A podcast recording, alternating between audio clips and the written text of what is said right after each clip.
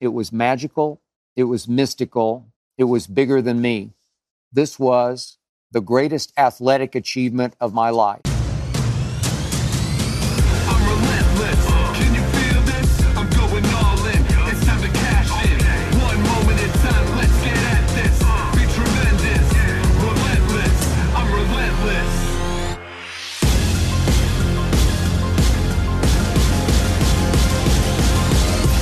Here we go. This is the Skip Bayless Show, episode 96. In honor of, nobody will know this but me, my all time favorite one hit wonder from the 1960s 96 Tears by a garage band called Question Mark and the Mysterians a song that in October of 1966 skyrocketed to number one on the Billboard Hot 100. YouTube it, check it out. Too many teardrops for one heart to be crying. Oh, that organ. And oh, I hope my Cowboys don't cry 96 tears this Sunday evening. This, as always, is the un undisputed. Everything I cannot share with you during Undisputed. In episode 96, I will definitely share with you this. I will tell you the bizarre backstory to my greatest ever athletic achievement, which happened Tuesday.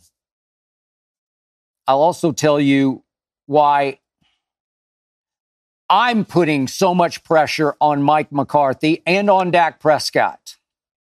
I'll also tell you why I don't watch the Spurs quite as closely or with nearly as much heart and soul as I used to. I'll tell you how many hours I have spent on television. I'll even answer a question from Jordan Love. Really? But first up, as always, it is not to be skipped. And I will start with a question from Felix from Arizona. What happens when you get injured and you can't work out? Does that ever happen? I'm going to use Felix's question as a gateway into the aforementioned my greatest athletic moment of my life. So bear with me on this. But Felix, yes, I do get hurt. Seems like I'm always hurt with something, some overuse injury. But no, I have never ever missed a cardio workout because of an injury. I have missed three cardio workouts in the last 25 years because I was just too sick to work out. I won't go into the gory details. I caught hepatitis A from bad sushi. I had some form of vertigo, vomiting that cost me a day. I had food poisoning back in my days in Bristol, Connecticut at ESPN off bad eggs that I ate, vomiting. I just couldn't go for a day. I have had, though, four surgeries in the last 25 years, three knee scopes. Didn't miss a workout. Worked out that morning, went straight home, got right on the exercise bike after knee scope surgery, and rode my exercise bike to get my range of motion back in gear, recommended by my surgeon. After my biceps tendon surgery, Next morning, I was up and at 'em and on my treadmill running because obviously the surgery was on my arm and not my legs. But now, speaking of treadmill, lately I've been doing my hardest run, my fastest run every Sunday on my home treadmill. During the one o'clock Eastern NFL games. But I've been having an issue on these runs, which go for one hour. I try to break my record, see if I can go farther for an hour that I've gone before on the treadmill. But I've been having an issue with my right shoelace. I don't know why. It will not stay tied. Nothing drives me crazier in life than getting 50 minutes into a 60 minute treadmill run at, for me, high speed and having my shoelace, my bleeping shoelace come untied. Because once it does, there's nothing you can do about it. You can't keep going because it's just too dangerous. If you trip and fall going full speed on a treadmill, bad stuff will ensue. So you have to stop down, back off the treadmill. You're dripping wet. You retie your shoe. You heave a sigh. You have to get back on and try to work back up to that mile per hour. I, I, by the end of the workout, I'm trying to go as close to seven miles an hour as I can get. It's just so in, it, it, it, it's just so annoying. So last Sunday, last thing I did before I got on the treadmill was, you know what? Not today, right shoelace. So I cinched it up tight. I made sure all the laces all the way to the bottom were cinched tight. No slack anywhere. I yanked it as tight as I could, and then I tied it in a double knot. I said, Nope, you're not going to get me today. And off I went. And I ran great. I was cooking. I was watching Baker Mayfield at Carolina, trying to cinch the division. I was getting lost in what Baker wasn't doing versus what Bryce wasn't doing. And all of a sudden, at about the 50 minute mark, though I don't want to look, I want to try to get as close to 60 and guess that I'm close to 60 so I don't flip out and say, oh my God, I got 15 minutes left. But it was around the 50 minute mark because I finally had to look that my right ankle began to ache.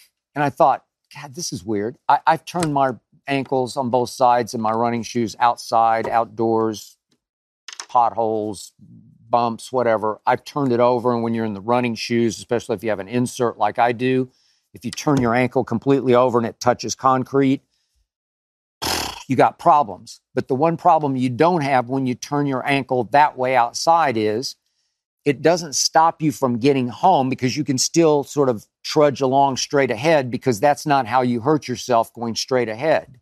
You turned it so you can't go side to side on it, but you can still sort of waddle along, putting one foot after the other as long as you keep them straight. But in this case, I didn't turn my ankle on the treadmill. I didn't do anything to my ankle. I didn't trip. I didn't start to fall. I didn't do anything. I was running hot. But my ankle started to burn. And I thought, what is this? Of all the injuries I've fought through, I've never had this. And it got so bad, I didn't think I could finish. But I did. I toughed it out, sucked it up. I tried to concentrate on the football game, and somehow I got through the final 10 minutes of my run. And I got off my treadmill and I took off my right shoe to assess the damage. And I pulled off my right sock and I was astounded to see my ankle was already ballooning up like I had sprained it badly. Ballooning up. Worse, it was starting to get very red on the top, but along the edges, it was starting to get sort of black and bluish, which can happen when you turn your ankle, but not like this. I'm talking about black and blue looking down to the base of my foot. What was this? Dumbfounded, a little lost. Monday morning, I could barely walk. I've told you before, I always run from my dressing room up the stairs, down a long hall to the studio for Undisputed. I tried, but I couldn't. So Monday afternoon, I finally broke down thanks to the encouragement of my wife, Ernestine, and I called our podiatrist, Dr. Alonji, Beverly Hills, California. Great guy, great doctor, Buffalo Bills fan. Good luck to your team. He wanted pictures. We took pictures. I sent. We were about to drive to his office, and he got on the phone with me and he said, Look, explain this to me. And I told him about how tied my shoe so tight. He said, you, broke a blood vessel. It's clear you broke a blood. I broke a blood vessel, so only I could pull this one off. Only I could tie my right shoe so tightly, and I could run so hard against the cinched up shoelaces that I would burst a blood vessel in my right ankle. I think we have a picture, maybe we're showing it as I speak, of what my right ankle looked like on Monday afternoon.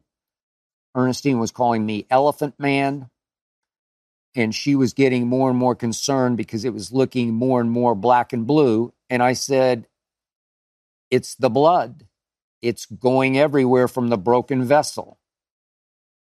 So Dr. Alonji said, Take some extra Motrin, which I did. I kind of doubled up on that, anti inflam. I've got some Voltaren gel. I highly recommend it. I don't endorse it. I'm just telling you it works. It's an anti inflam topical ointment. And I went with the magic healer on Monday evening called Ice. Ice is it for me. I ice every night. I ice my knees. Sometimes I ice my shoulders, always my knees. Any other injury I have, elbow, whatever, I put ice on it because it is the magic healer. Trust me. Nothing like it in this world. Ice will heal better than anything else you can do to an injury. I iced through the entire national championship game, Michigan over Washington. The, the whole, how did, did it go? Three and a half hours, maybe. I kept the ice with an ace bandage just wrapped tightly against my ankle. And of course, I got up at two o'clock in the morning. And despite the advice or the orders of Dr. Alonji, who said no more exercise for three or four days, I said, nope, I'm doing it. And I got on my upright exercise bike. You can almost always exercise bike. You're just pushing down. It, it didn't hurt my ankle whatsoever. I couldn't even feel it. Ernestine was horrified, but I I did it. I did it fine. I didn't go as fast as you know, pump as hard as I usually do, but I got through an hour on the upright exercise bike on Monday morning. I'm sorry, on Tuesday morning. And then I got to the show and I made it through the show. And I went down to my dressing room after the show and I pulled off my sock and it looked like some of the swelling had gone down. Still very black and bluish, but some swelling had gone down and some of the pain had subsided because it felt like for the previous 24, 36 hours, I had a migraine in my ankle. So just about every Tuesday, I try to duck out after the show and drive the 20 odd minutes from the Fox lot here in West Los Angeles out to Brentwood Country Club, where I am a member. And I try to, to get in nine holes if it's not too crowded. Some days I just hit balls, chip, putt, practice. Try to play nine holes with two buddies of mine who are always there at that hour a retired dentist and a very current psychiatrist. He's a very good player, getting better. So I thought, you know, I'm just going to drive out there. I probably can't play, but I'm going to test it out. Maybe I'll just try the first hole. And if I can make it, I'll make it. And if I can't, I'll just turn around and go home. And I found right away I could feel my ankle on number one, but it, it actually wasn't that bad. It's my right foot. I'm right handed, so it's my push off foot. And I was definitely a little tentative pushing off. I was definitely wary of pushing too hard on my right foot. It definitely messed up my timing.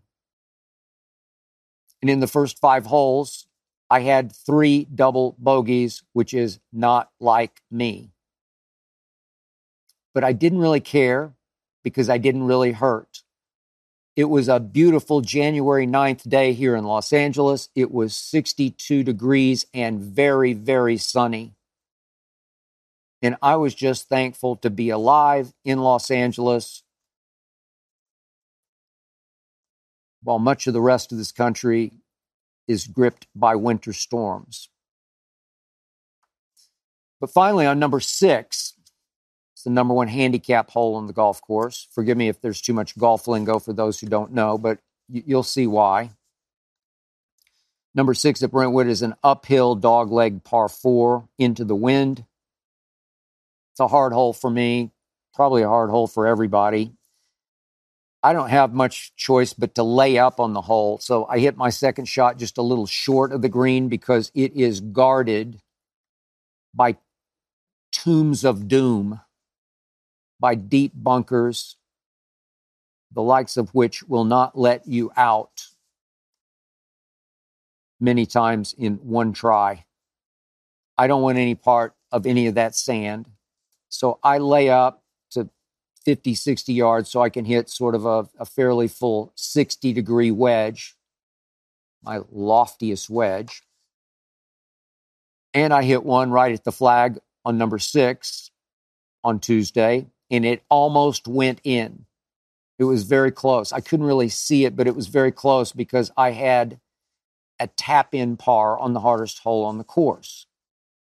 And I thought, you know what? I'm okay. Here we go. So now on to number seven at Brentwood. It's a downhill par three into the wind. And that wind had kicked up pretty stiffly at that point off the Pacific Ocean, which is a mile or so away from Brentwood. So I don't play the back tee boxes. I'm not that good or that long. I play the second set of tees called the white tees. That hole on Tuesday was playing 146 yards to a very back left pin. Again, into the wind. And it always, for me, plays a little longer than the distance. This time, 146 yards. So for me, it's just a nice, full, pretty good seven iron. It's just it's just a nice seven iron, not an overswung seven iron, not a swing from the heels seven iron, just a, a nice, sweet seven iron. I know the hole, play it all the time. So I set up to the ball.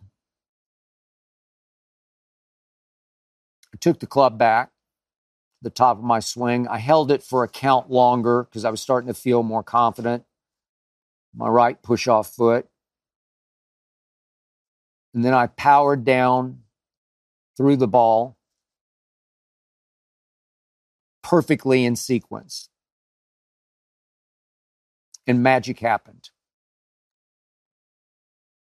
I, I've hit a lot of good shots on number seven. It's probably my favorite hole, fits my eye. I don't know, four or five of those shots have actually sniffed the cup. This is over the last five years that I've been a member there. I don't know what I've made. I I don't count. Maybe I've made 10 or 12, I don't maybe even 15 birdies on number seven. To me, it's the easiest hole in the course. But this tee shot that I hit on Tuesday was very different than any I've ever hit on that hole. I usually hook my irons but this one I hit dead, solid, perfectly. This one I hit so purely that the only way I can describe it to you is that feeling for me was better than any sex I've ever had. And I love sex.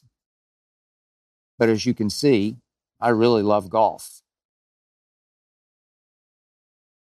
I launched a dead straight rocket of a seven iron, medium height, that just split the wind. It was just right off my club face, laser locked on the flag. It felt meant to be right off the club face. My hands told me meant to be. The feeling that eased up through my forearms told me meant to be. I swear to you from my heart, I thought as the ball rose, that might go in. Now, for those who don't know golf, holes in one are very rare. I had never had one. Started at age 14, never had one. I had resigned myself to believe I never would have one. The, the odds I read on the internet of making a hole in one are 12,500 to 1. But I don't buy that for a second. Trust me on this. For me, a hole in one is at least 1 billion to 1, at least. And I think I'm underselling that. Since age 14, I have played thousands and thousands of par threes. Most courses have four par threes and 18 holes, four shorter holes that you can actually reach with your first shot, your tee shot. So you, you have four chances in 18 holes of making what's called an ace, a hole in one. Now, I've holed out numerous second shots on par fours, the, the medium length holes that require two shots to get to the green. Second shots to those I've, I've holed out. I don't know. I don't keep count, but it seems like 15 or 20 in my life I've holed out. So that's a two on a par four, which is called an eagle. And I- I've either chipped in or made long putts back in the day on the longer holes, the longest holes, the par fives. For a three on the par fives, that's also called an eagle, two under par. But I had never, ever had an eagle on a par three because that would be a one, that would be a hole in one. You, you have to understand if you don't play golf, and you will understand if you do, you can't try to make a hole in one. It's just too hard.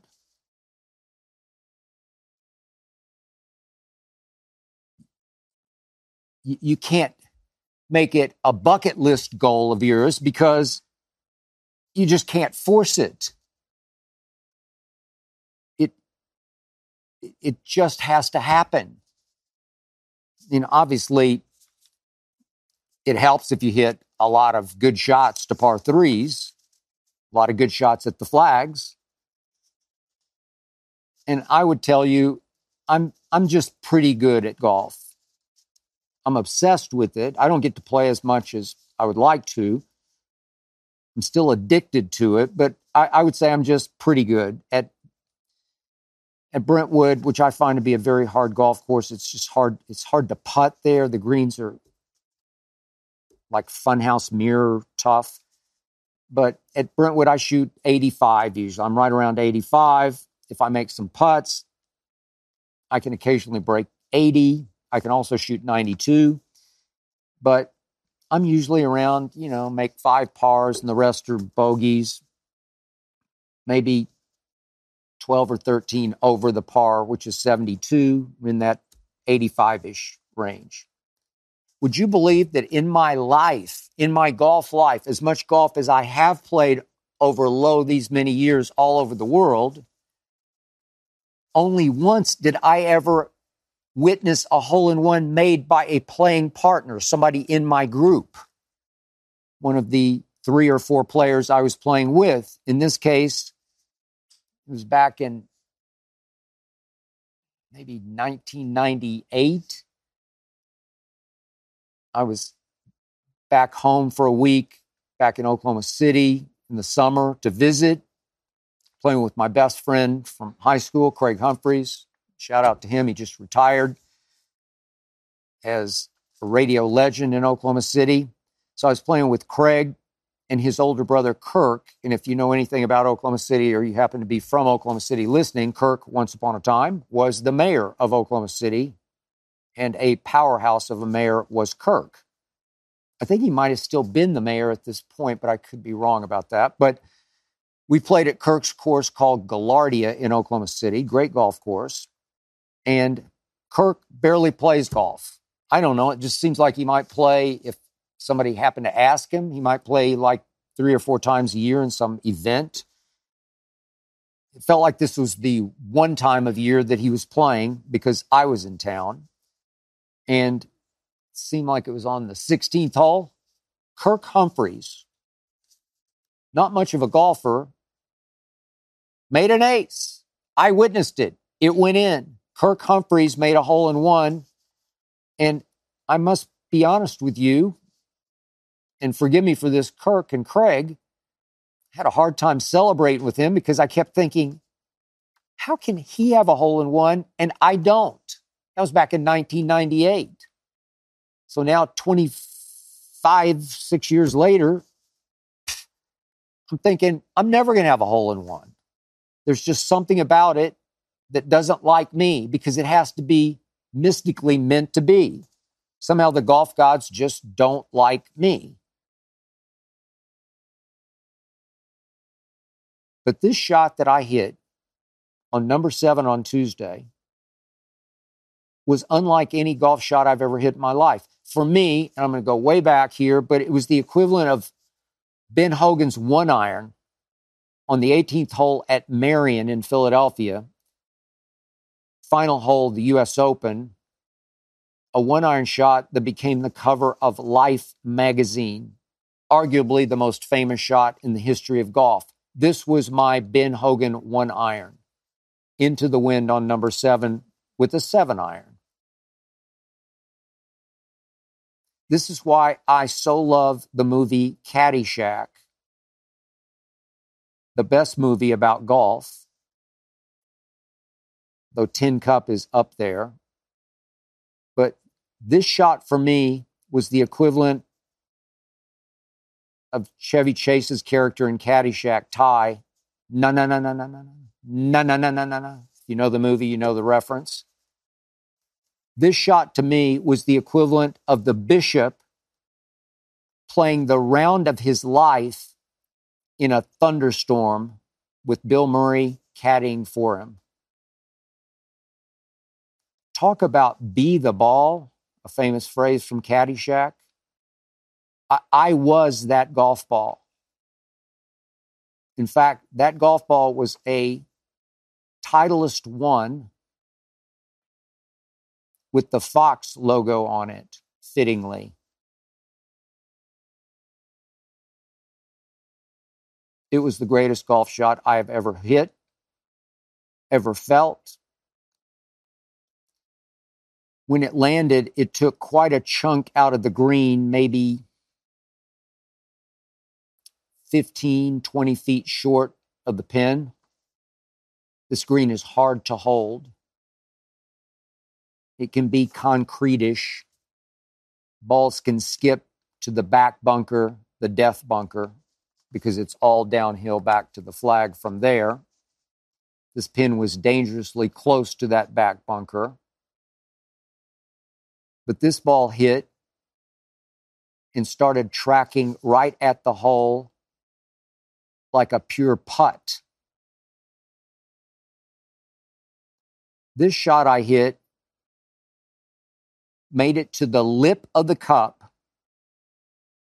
And on the last revolution of the golf ball, it dropped into the hole. It never touched the pin. I did not luck this shot in the way some holes in one are lucked in by banging it against the flagstick and having it sort of accidentally fall in. Nope. As pure a shot as Tiger Woods ever hit at Augusta National was this shot. And I suddenly felt like I had just won the Masters. I'm pretty sure at that moment my playing partners were even more excited than I was, bless them, because I was beyond excited. I was numb. I went completely, utterly, blissfully numb. I was in surreal shock. When I least expected it, it happened.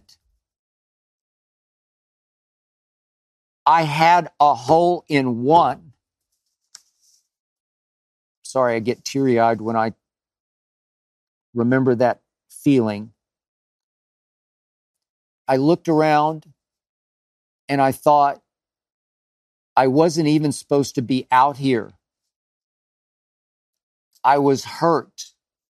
Just yesterday, there was no way I was even going to be out here. And as my best friend Craig Humphreys told me last night when he called to congratulate me, having seen my post on Twitter and Instagram, as he always says, beware the wounded golfer. He's talking about pro golfers in tournaments when they're sick or hurt, and all of a sudden they can't miss. It's because you give up and give in, you make peace, you quit trying so hard, you don't try to force it, you just let it happen blissfully and peacefully around you. You go along for the ride instead of trying to ride it so hard and ride it right into the ground. So, most people tell me, have told me, that when they've made their holes in one, they just immediately fall apart for the rest of the round. Again, I was only going to play two more holes. But I was just the opposite. I went bishop in Caddyshack. I, I was suddenly riding a miracle into the golf heavens. In fact, true story. As I drove to the golf course on Tuesday, not even knowing whether I'd be able to play, I listened over and over to a longtime favorite song of mine, Forgive a Second reference to 60s. This is actually 70s rock and roll. A song called, appropriately, Miracles by Jefferson Starship. Don't know if you know it. Miracles. I only started listening to it because I heard the day before that it was Grace Slick's 84th birthday, and I could not believe she was 84 years of age. What pipes Grace Slick had, and still, I'm sure, has, as one of the driving forces of Jefferson's Starship. Miracles. I listened to it probably six or seven times in a row on the way to the golf course. So on the next hole, the par five eighth, I lipped out a birdie putt. And on the par four ninth hole, I hit the greatest long bunker shot. It was a 30 yard bunker shot I've ever hit in my life to within tap in range for a par. So I finished my round par, eagle, par, par to shoot only 42 because of my three double bogeys to start off with. And I didn't care. I got to ring the bell at Brentwood. It's a tradition there. If you have a hole in one, you stand by the bell. They take your picture. You can probably see it now if you're watching this. I posted it on Twitter and Instagram. There's a plaque next to the bell, as you can see. A hole in one, this world to tell. Step right up and ring the bell. It's just a tradition. It's a very loud bell. And I rang it just one big, loud time. And everybody all over the golf course perks up and says, aha, another one dropped. This was the greatest athletic achievement of my life. And I know you non golfers are saying golf requires no athletic ability. Ask Tiger Woods if that's true. You don't have to be in great shape to play golf. You can be overweight and be great at golf, but you better be sneaky athletic and you better have supreme hand eye coordination. So, I've mentioned before back in eighth grade, Taft Junior High School, biggest junior high school in the state of Oklahoma at that time, around 1,400 kids combined seventh and eighth grade. I was chosen athlete of the year. Didn't measure up to this. Summer after that, went to a basketball camp, kids from all over Texas and Oklahoma, and I was chosen MVP. Did not remotely measure up to this. This was it.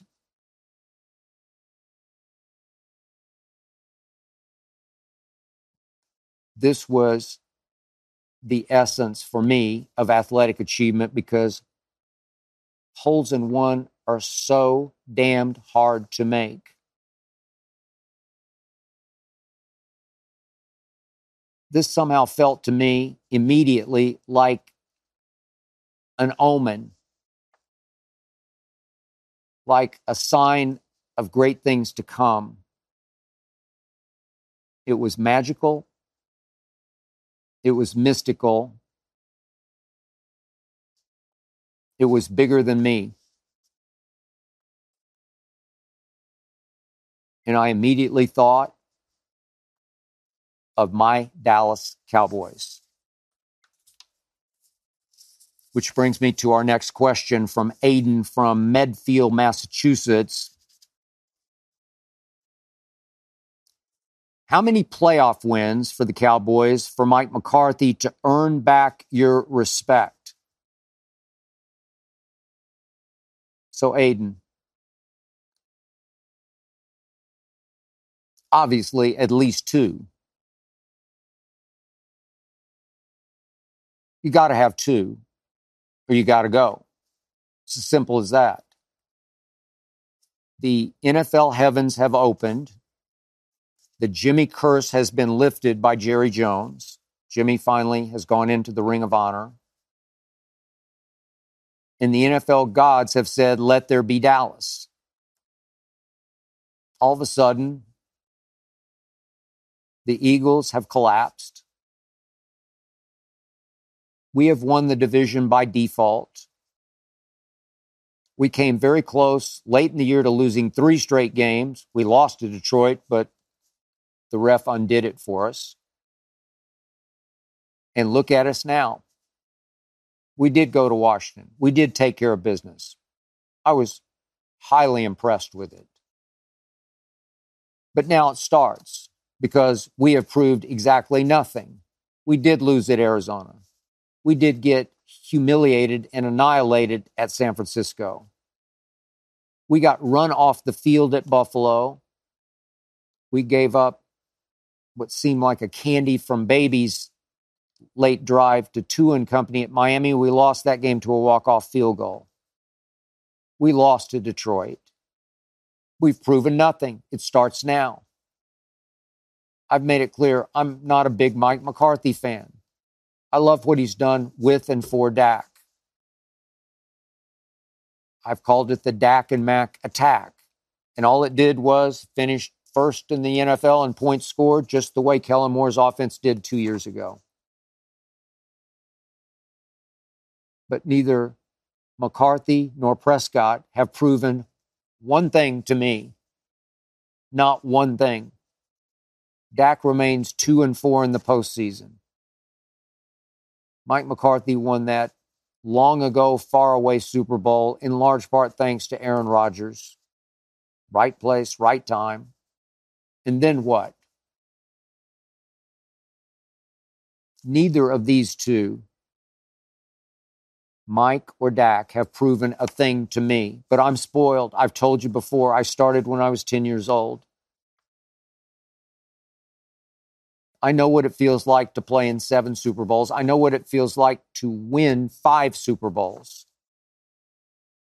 Lifelong diehard Cowboy fan.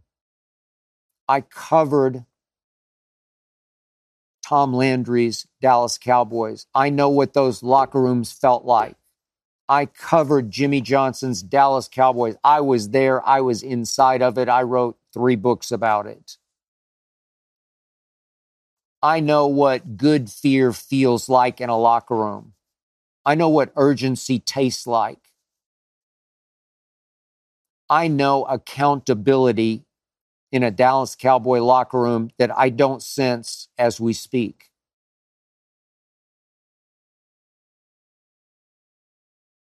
Tom Landry's teams had dynamic leadership. Roger Staubach, Drew Pearson, so many defensive stalwarts from Bob Lilly up to Randy White, Charlie Waters, Cliff Harris. I could go on and on. Charismatic leaders. Jimmy Johnson, my man Michael Irvin, Troy Aikman, Deion Sanders, Darren Woodson, Charles Haley. I could go on and on and on. I'm not sure about the leadership in my locker room right now. I don't sense a Michael Irvin or a Troy or a Charles Haley or certainly not a Jimmy Johnson. I don't sense a driving force. I just see lots and lots of Super Bowl caliber talent. That's what I see and feel. So when Jerry the other day after the Washington game basically said he'll evaluate Mike McCarthy one game at a time in these playoffs, I stood up and applauded, standing O for Jerry Jones, because it felt like he was trying to take a chip off the Jimmy block after he gave in and finally enshrined Jimmy in the Ring of Honor. And Jerry was trying to go a little Jimmy, a little hard ass, a little cold blooded, instill a little fear, not only in the head coach, but in the locker room that one game at a time, it starts now. Accountability, urgency. And then Jerry on his radio show, he didn't exactly walk it back as in Michael Jackson moonwalk it back. He tiptoed away from it. He slunk away from his statement, saying he couldn't be more pleased with the job Mike has done in his fourth year as the head coach of the Dallas Cowboys. Blah, blah, blah. And we lost a lot of the impact, I thought, of one game at a time.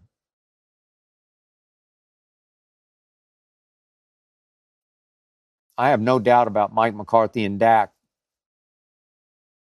as a dynamic offensive duo. No doubt. I mean, you can just see it, feel it, watch it, and I don't know what else you could ask from them.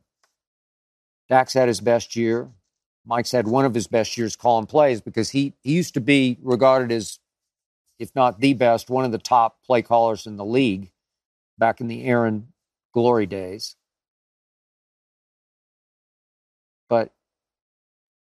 I question the leadership on the part of both Mike McCarthy and Dak Prescott. I'm not sure either is a natural born leader. I, I sometimes hope and feel and glimpse a little of that in Dak, but not a lot of it. And Mike McCarthy on the sideline is too often a bump on a log. As a motivator, he's a big fat zero to me, not his forte. So it starts now.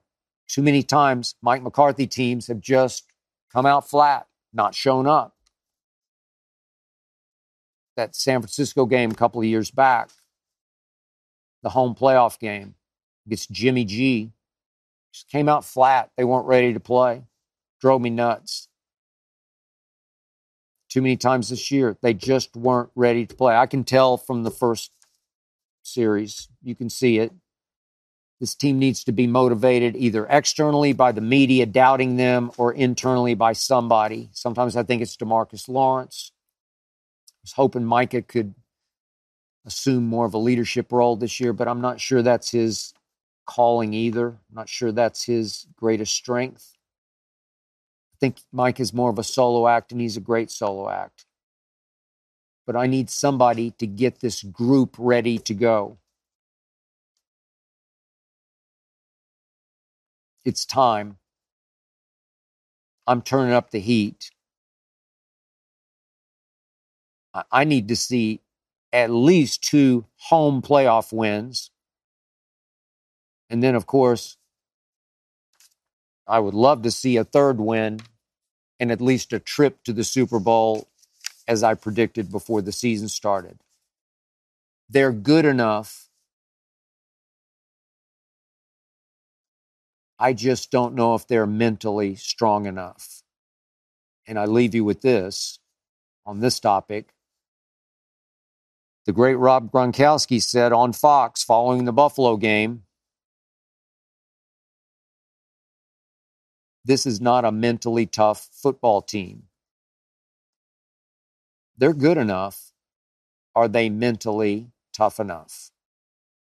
We're about to find out. I got to see it, Mike, and I got to see it, Dak. All right, this is from Spencer from Chicago. Do you watch Spurs games anymore? For those who don't know, back in the day, back in my days at ESPN, back in the glory days of the San Antonio Spurs, I was the biggest Spurs supporter, fanatic, defender, debater. Go Spurs, go. I love my Spurs. I love Tim Duncan. I love Manu Ginobili. I love Tony Parker. For a while, I loved Kawhi Leonard. I loved any and everybody who played for my Spurs. What I loved the most about them was they didn't talk, they just played. They did play the right way. They didn't play spectacular basketball, they played beautiful basketball. They could beat anybody, anywhere, any way you wanted to play. They just knew how to play. They were just mentally tougher than anybody else. I love the Spurs going back to George Gervin back in the 80s. I just love watching Iceman play, finger rolls, all of his smooth icing and all the cakes that he baked in the lane. It was just it was just so pretty to watch. So he started me, and then Timmy and Manu and Tony took me completely over the edge. But I'll be the first to admit, never liked the coach. Always thought he was overhyped, overloved,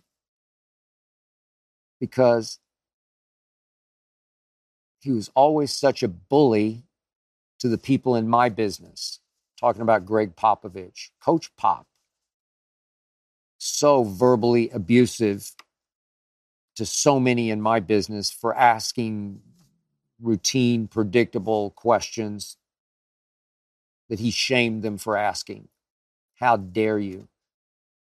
It was ugly, nasty.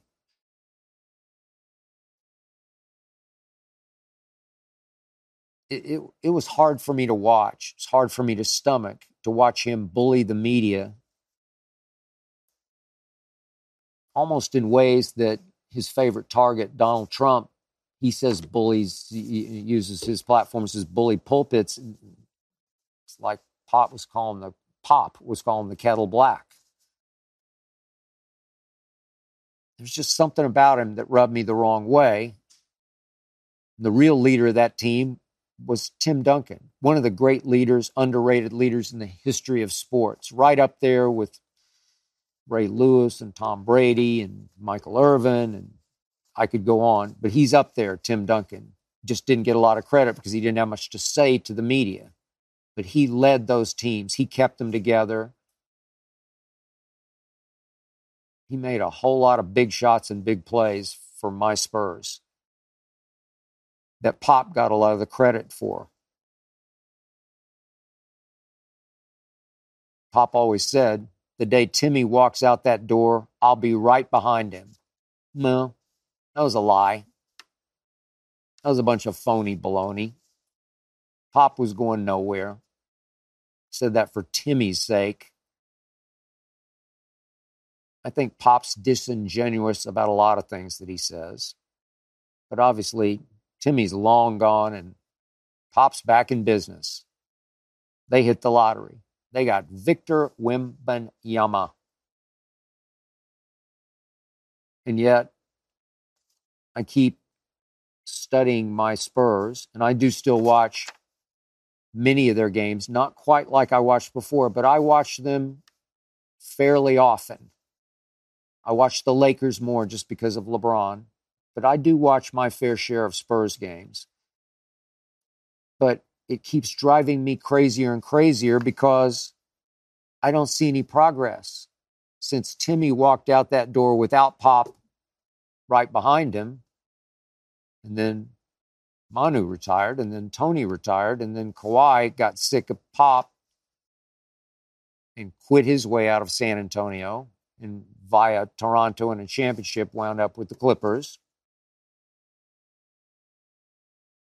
Pop's still there, and I don't see any progress. I don't see great coaching. I don't see genius. I see average to below average. And suddenly he has the player, a 20 year old, who's being hailed as maybe the greatest player ever when he reaches his peak at seven feet, whatever he is, three or four inches tall. Wemby. And I'm thinking, where's the impact on the scoreboard? As I tape this, the Spurs are about to play tonight, but as I tape this now on Wednesday, the Spurs are by far, they're four and a half games the worst team in the West. They're five and 30. They're going to play at Detroit, which is the worst team in basketball, three and 34 Detroit.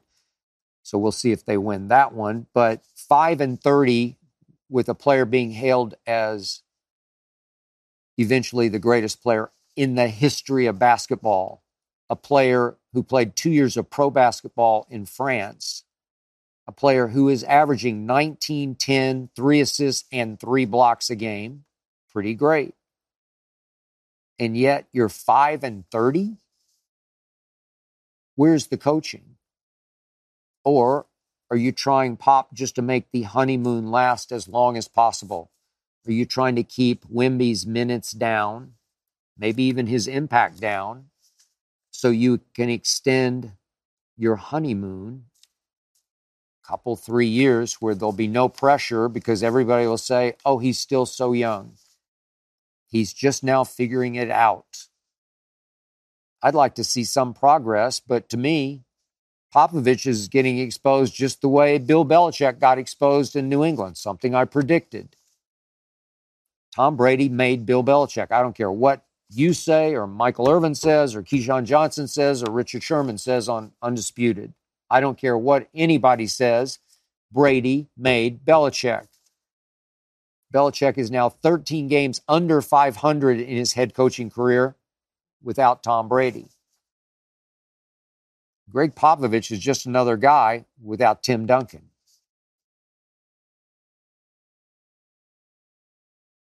He's cleaned up his act a little bit with the media. Used to be the media would give him a break because that's just Pop. He's curmudgeon. We love Pop. He was beloved because he was such a curmudgeon. Now he's turning into more venerable old Pop without quite the condescension, the verbal abuse. I don't know. I, I just don't trust it. Disingenuous. I think he's been exposed just like Belichick, but he's beloved. He's got all those rings thanks to Timmy and Manu and Tony and Kawhi. And there's just something about the Spurs now that I can't love the way I used to. Okay, this is Cree from Houston who asks a very good but very difficult question for me to answer. How many hours of television do you think you've done in your entire career? Man, making me tired, Cree. I've had a great run. I feel like I'm just getting started, but started on a daily TV show in 2004 till 2016. I didn't take much vacation. I would work 50 weeks a year, five days a week. There are obviously some shows you'd hit and miss just because you'd get preempted by some other event or whatever. But I was on for two hours for all those years.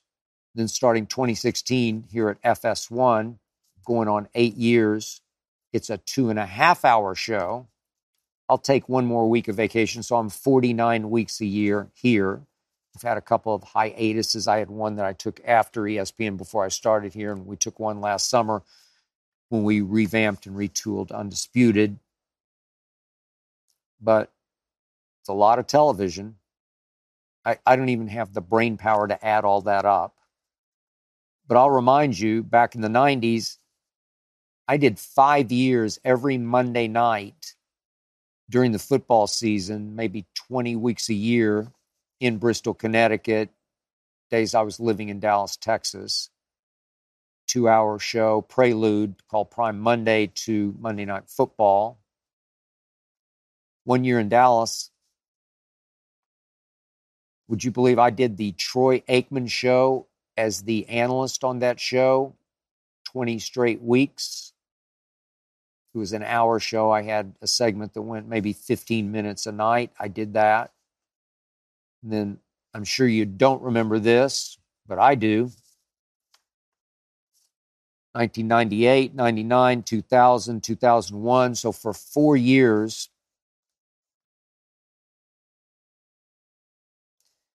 I was on the Golf Channel at major championships, Masters, US Open, some PGAs. Didn't do any British for them. Went to the British several times, but not for them. But I did some of the first ever golf debate that I'm aware of with Mark Lye, my debate partner, former very good player, Mark Lye. The Golf Channel, believe it or not, I did a whole lot of golf, a whole lot of television. I could go on and on.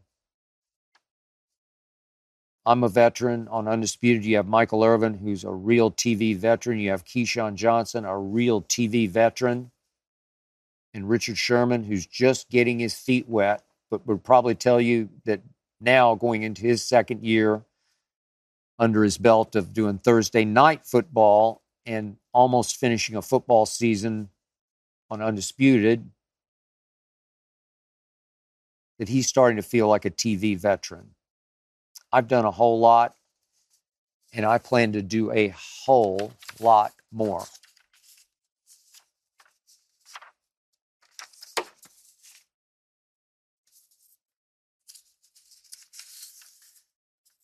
I'll bang through this one quickly. This is Kurt from New York. This is a call back to last week's show. Kurt says, You never mentioned math on your list of best school subjects. Did you find yourself any good at math? I said last week, English was always my best subject by far. I remind you, I was the oldest, and neither of my parents even made it through high school. Neither made it through high school. I didn't really have parents, so I was pretty much on my own, trying to figure this all out on the fly. With no guidance, no encouragement. Nobody cared in my household about what they used to call the three R's reading, writing, arithmetic. No emphasis on studying, reading. I just did that on my own. So I hit seventh grade, as I just mentioned earlier, Taft Junior High School in Oklahoma City and I started making very good grades, such good grades that I was placed in eighth grade in what was called advanced algebra. And I was way in over my head. I couldn't get algebra. I thought I had a pretty good math mind. I'll get to that in just a second. But I couldn't get the concepts of algebra. If two trains leave stations heading toward each other, at the same time, one going 55 miles an hour, the other going 70. I, I just couldn't get it. I, I, I couldn't comprehend. My second semester that year, I had Miss Milburn for advanced algebra.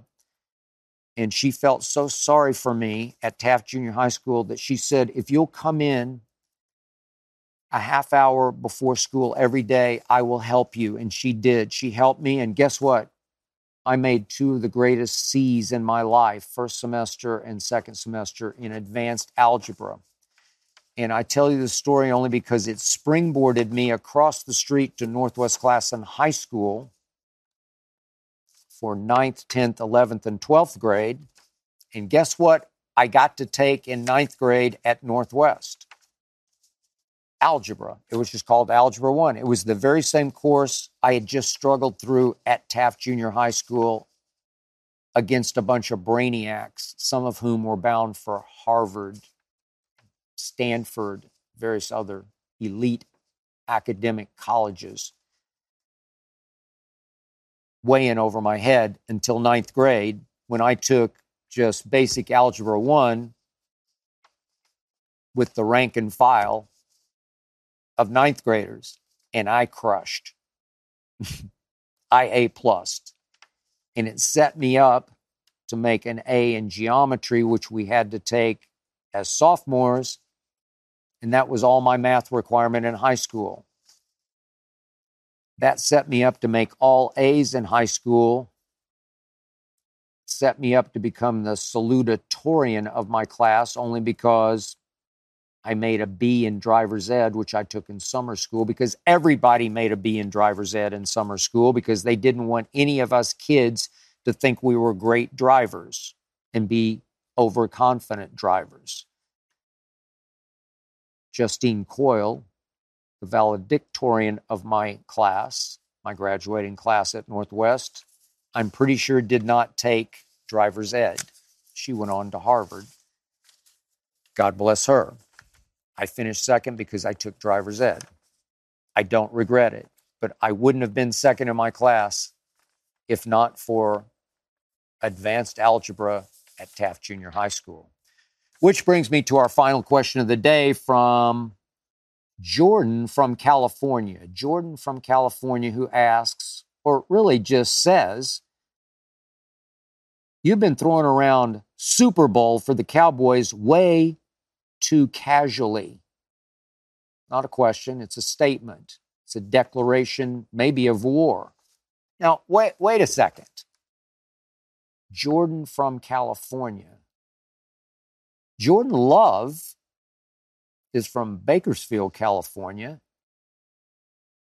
Is it possible this is Jordan Love challenging me for thinking and throwing around Cowboys and Super Bowl way too casually for even putting Cowboys and Super Bowl in the same sentence. If so, I will respond to Jordan Love. Jordan, you have had an extraordinary season. Extraordinary. I'm a big fan, supporter, defender. 18 touchdowns to one interception over your last six games. Just astonishingly scary for me, given that you are coming to play my team Sunday at Jerry World. But Jordan, the point is, you're not Aaron Rodgers, at least not yet. Aaron Rodgers flat out owned us. He haunted us. He tormented us. Six and two against us in regular season games, two and zero in playoff games. Thirteen touchdowns to one pick in regular season games, five to one in postseason games for a combined 18 touchdowns to two interceptions. You're 18 to 1 over six games. He was 18 to 2 over all games against my Dallas Cowboys. This, Jordan, is your first year of starting, obviously. You're not ready for this, not yet. We have broken our Jimmy curse we are meant to be. We will beat your Packers, whether you like it or not. I believe Tampa Bay will beat Philadelphia or what's left of the Eagles, which will send Tampa Bay to Dallas for the second playoff game at Jerry World because the Rams are going to beat Detroit at Detroit That means the Rams will then go to San Francisco. And I believe this is also meant to be that the Rams, a division rival with a hot Matt Stafford and Puka and Cooper, will shock and upset the 49ers at the 49ers. Wouldn't surprise me a bit. We will beat the Rams at home in the NFC Championship game. Cowboys Super Bowl. I'm not saying that casually, Jordan. I'm putting those two things in the same sentence monumentally. Thank you for your question. That's it for episode 96. Thank you for listening and or watching. Thanks to Jonathan Berger and his All-Pro team for making this show go. Thanks to Tyler Korn for producing. Please remember, Undisputed every weekday, 9.30 to noon Eastern. The Skip Bayless Show every week.